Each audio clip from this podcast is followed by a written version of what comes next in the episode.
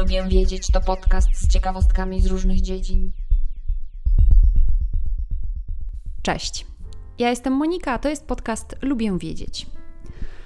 Wiele jest błędnych mitów dotyczących spalania kalorii i odchudzania się, i dzisiaj Wam powiem o kilku z tych właśnie mitów na podstawie badań jednego naukowca, Hermana Poncera. Zapożyczając metodę opracowaną przez fizjologów, którzy badają otyłość, Herman Poncer wraz z innymi naukowcami z Duke University w USA w Stanach Zjednoczonych zmierzył całkowitą energię zużywaną dziennie przez zwierzęta i ludzi w różnych momentach życia. Wyniki ich badań są często zaskakujące. Z reguły ćwiczenia nie pomagają spalać więcej energii. Plemiona łowiecko-zbierackie w Afryce nie zużywają dziennie więcej energii niż pracownicy biurowi z siedzącym trybem życia w Stanach, a kobiety w ciąży nie spalają wcale więcej kalorii dziennie niż inne osoby dorosłe, w przeliczeniu na kilogram masy ciała oczywiście. Wielu naukowców podkreśla, że temu przesłaniu, że ćwiczenia nie pomagają schudnąć, Brakuje zniuansowania i odpowiedniego kontekstu, i to jest oczywiście prawda. A co za tym idzie, może to skłonić wiele osób do mniej zdrowych nawyków, i to również jest prawda. Natomiast wyniki badań Hermana Poncera faktycznie są bardzo, bardzo ciekawe. W czasach, kiedy Herman Poncer zaczynał swoją karierę naukową, naukowcy niezbyt dużo wiedzieli o całkowitym wydatku energetycznym człowieka, czyli takiej liczbie kilokalorii, popularnie zwanej kaloriami, które są spalane w ciągu doby przez nasze 37 bilionów komórek człowieka. Naukowcy zmierzyli tempo, w jakim nasze ciała spalają energię podczas spoczynku, co stanowi tak zwany podstawowy wskaźnik metabolizmu basal metabolic rate, który obejmuje energię zużywaną do oddychania, krążenia i innych funkcji życiowych wiedzieli, że ten basal metabolic rate, czyli ten podstawowy wskaźnik metabolizmu, jest mniej więcej taki sam u większych ssaków, oczywiście w przeliczeniu na kilogram masy ciała, czyli że ludzie spalają energię mniej więcej w takim samym tempie jak inne małpy człokokształtne. Ale okazuje się, że ludzie mają jeszcze jeden podstawowy wydatek energetyczny, którym są duże mózgi, które odpowiadają za 20% naszego dziennego zużycia energii. Paleoantropolog Leslie Aiello zasugerował, że nasi przodkowie zrekompensowali sobie te duże mózgi poprzez zmniejszenie innych narządów, Inni naukowcy z kolei wysuwają teorię, że ludzie oszczędzali energię, starając się poruszać bardziej efektywnie. I Hermann Poncer chciał przetestować te różne hipotezy. Zdał sobie jednak sprawę, że nie było wystarczających danych, aby to zrobić. Nikt nie wiedział, ile całkowitej energii zużywają naczelne podczas ruchu, a tym bardziej jak różnice w anatomii wpływają na zużycie energii. Dlatego na początku swojej kariery mierzył kalorie spalane przez ludzi i zwierzęta, każąc im chodzić i biegać na bieżni. Ssaki, takie jak chociażby ludzie, wykorzystują tlen do przekształcania cukrów z pożywienia w energię, a produktem ubocznym tego procesu jest dwutlenek węgla. Im więcej tego dwutlenku węgla znajduje się w wydychanym powietrzu, tym więcej tlenu i kalorii spalił osobnik. No i właśnie w ten sposób Hermann Poncer na początku badał właśnie zużycie energii przez ludzi, ale i przez zwierzęta. Doktorat Hermana Poncera polegał na pomiarach, ile dwutlenku węgla psy i kozy wydychały podczas biegania i chodzenia. Odkrył on na przykład, że psy o długich nogach zużywają mniej energii na bieganie niż krótkonogie korgi. Poncer nadal mierzy wydychany dwutlenek węgla, ale obecnie opracowano zdecydowanie lepszy sposób mierzenia całkowitego wydatku energetycznego. Opracowano tak zwaną metodę podwójnie oznakowanej wody. Dokładny opis badania i działania tej metody znajdziecie w notatkach do dzisiejszego odcinka, ale co najważniejsze dla badań, wystarczy pobrać próbki moczu kilka razy w tygodniu, a nie mieć obiekt badań pod ciągłą obserwacją. Pierwsze badania z użyciem tej metody Poncer wykonał w 2008 roku na orangutanach. Okazało się, że orangutany spalały 1 trzecią energii, jakiej oczekuje się od ssaka ich rozmiarów. Dorosły samiec o wadze 113 kg spalał 2050 kilokalorii dziennie, podczas gdy mężczyzna o tej wadze spala około 3300 kilokalorii. Po kolejnych badaniach okazało się, że wśród małp człokokształtnych ludzie wyróżniają się pod względem spalanej energii. Po uwzględnieniu masy ciała spalamy 20% więcej energii dziennie niż szympansy i bonobo, 40% więcej niż goryle i 60% więcej niż orangutany. Te wyniki badań opublikował Poncer w Nature w 2016 roku, a link do tego artykułu znajdziecie w notatkach. Jednocześnie ludzie gromadzą zdecydowanie więcej tkanki tłuszczowej niż inne małpy człekokształtne. Mężczyźni mają dwa razy więcej tłuszczu niż inne małpy człekokształtne, a kobiety trzy razy więcej niż samice małp człekokształtnych. Poncer wysunął teorię, że nasza tkanka tłuszczowa ewoluowała wraz z naszym szybszym tempem metabolizmu. Tłuszcz spala mniej energii niż inne tkanki i zapewnia rezerwę paliwa.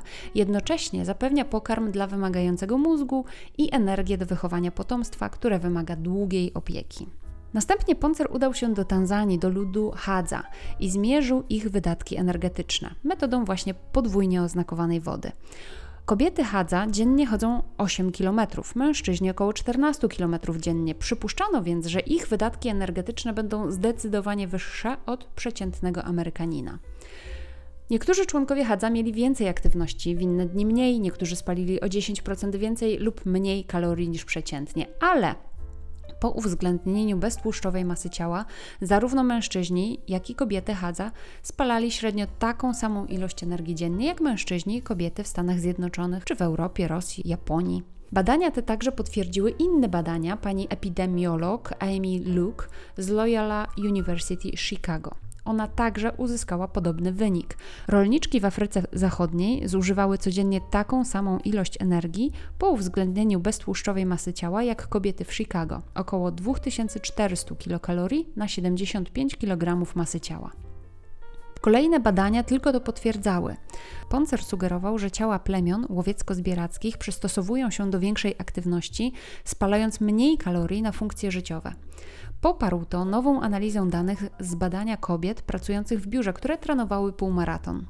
Po tygodniach treningu spalały niewiele więcej energii dziennie niż przed rozpoczęciem treningów. W innym badaniu maratończyków, którzy biegali 42 km dziennie 6 dni w tygodniu przez 140 dni w Race Across the USA, Poncer wraz z zespołem odkryli, że biegacze stopniowo spalali coraz mniej energii. Na początku tego, tego Race Across the USA spalali 6200 kalorii, a pod koniec tego Race Across the USA 4900 kalorii. W miarę jak sportowcy regularnie biegali, ich wydatki energetyczne zmniejszały się, aby zrekompensować dużą ilość energii wydatkowaną na ćwiczenia. I odwrotnie, jeśli nie ćwiczymy na co dzień, nadal zużywamy niemal tyle samo kalorii dziennie, ale ciało ma po prostu więcej energii na wewnętrzne procesy, chociażby takie jak reakcja na stres. Odkrycia Poncera mogą zniechęcać osoby, które chcą schudnąć, bo oznaczają, że utrzymywanie wysokiej aktywności fizycznej wcale nie utrzymuje wydatków energetycznych na tak samo wysokim poziomie. Dlatego podstawą powinna być dobra dieta, bo zła dieta nie zrekompensuje dużej aktywności fizycznej na dłuższą metę. Oczywiście nie znaczy to, że nie warto ćwiczyć. Ćwiczenia jednak zwiększają wydatki energetyczne, co oznacza, że pomagają spalić tłuszcz, a także mogą wpływać na to, gdzie w organizmie gromadzi się tłuszcz oraz zmniejszają ryzyko cukrzycy i chorób serca. Potwierdza to sam Herman Poncer, podając za przykład chociażby lud Hadza. Członkowie plemienia dożywają 70-80 lat bez żadnych chorób serca i cukrzycy. W ubiegłym roku, czyli w 2021, Herman Poncer i John Speakman z Chińskiej Akademii Nauk wspólnie kierowali staraniami o stworzenie niezwykłego nowego zasobu, takiej bazy danych Międzynarodowej Agencji Energii Atomowej podwójnie oznakowanej wody. Baza danych obejmuje istniejące wyniki badań podwójnie oznakowanej wody na prawie 6800 osobach w wieku od 8 dni do 95 lat. Te badania pozwoliły oszacować zużycie energii przez człowieka na przestrzeni całego życia. Popularne założenie, że nastolatki i kobiety w ciąży mają wyższy metabolizm, zostało w pewnym sensie obalone. Noworodki mają takie samo tempo metabolizmu jak ich ciężarne matki, co nie różni się z kolei od innych kobiet po uwzględnieniu wielkości masy ciała. Jednak w wieku od 9 miesięcy do 15 miesięcy niemowlęta zużywają o 50% energii więcej w ciągu dnia niż dorośli. Oczywiście uwzględniając masę ciała i ilość tkanki tłuszczowej. Prawdopodobnie energię zużywają na rozwój całego ciała, mózgu, a także układu odpornościowego. Pozwala to też zrozumieć, czemu niedożywienie hamuje wzrost. Badania wykazały, że metabolizm dzieci utrzymuje się na wysokim poziomie do około 5 roku życia. Wtedy zaczyna powoli spadać do 20 roku życia i stabilizuje się w wieku dorosłym. Ludzie zaczynają zużywać mniej energii, mniej więcej w wieku 60 lat, a w wieku 90 lat zużywają o 26% mniej niż dorośli w średnim wieku. Hermann Poncer obecnie skupił się nad sprawdzeniem pewnej teorii, która głosi, że istnieje sztywny limit ilości kalorii, które nasze ciało może spalać dziennie, określony przez szybkość trawienia pokarmu i przekształcania go w energię. Oblicza, że pułap dla 85-kilogramowego mężczyzny wynosiłby około 4650 kalorii dziennie. Jednocześnie prowadzi także badania nad tym, jak stres wpływa na spalanie kalorii. W trakcie badań nad przynajmniej jedną ochotniczką okazało się, że poddana stresującemu przepytywaniu z matematyki spalała o 40% więcej energii na minutę i o 30% więcej energii podczas symulacji rozmowy kwalifikacyjnej. Te badania mogą pomóc ujawnić ukryty koszt stresu psychicznego. I zupełnie przez przypadek, szukając informacji na temat Hermana Poncera, okazało się, że książka Hermana Poncera, wydana w ubiegłym roku, w tym właśnie roku, czyli w 2022 roku, w lutym, czyli właściwie na dniach, ma polską premierę. Wydało ją wydawnictwo Zyski Spółka i można ją kupić pod tytułem Spalaj się. Oryginalny tytuł Burn. Ponieważ dopiero dzisiaj się o niej dowiedziałam podczas przygotowywania tego odcinka podcastu, to nie wiem, czy jest ciekawa. Natomiast badania tego naukowca są fascynujące, więc uważam, że może być godna uwagi. Link do książki na stronach wydawnictwa znajdziecie w dzisiejszych notatkach. Dziękuję za wysłuchanie dzisiejszego odcinka podcastu. Zachęcam Was do subskrypcji, do zajrzenia do notatek tego odcinka, bo tam zamieszczam zawsze linki do badań, o których mówię. Zapraszam na moje konta na Instagramie, lubię wiedzieć, gdzie dzielę się innymi ciekawostkami, ale mam też Instagrama oddzielnie dotyczącego książek, które czytam. Zapraszam na konto Fiszkowa Kartoteka. Jeśli podoba Ci się mój podcast, to powiedz o nim innym, ale także możesz postawić mi wirtualną kawę poprzez link, który również zamieszczam w notatkach do tego odcinka. Do usłyszenia, cześć!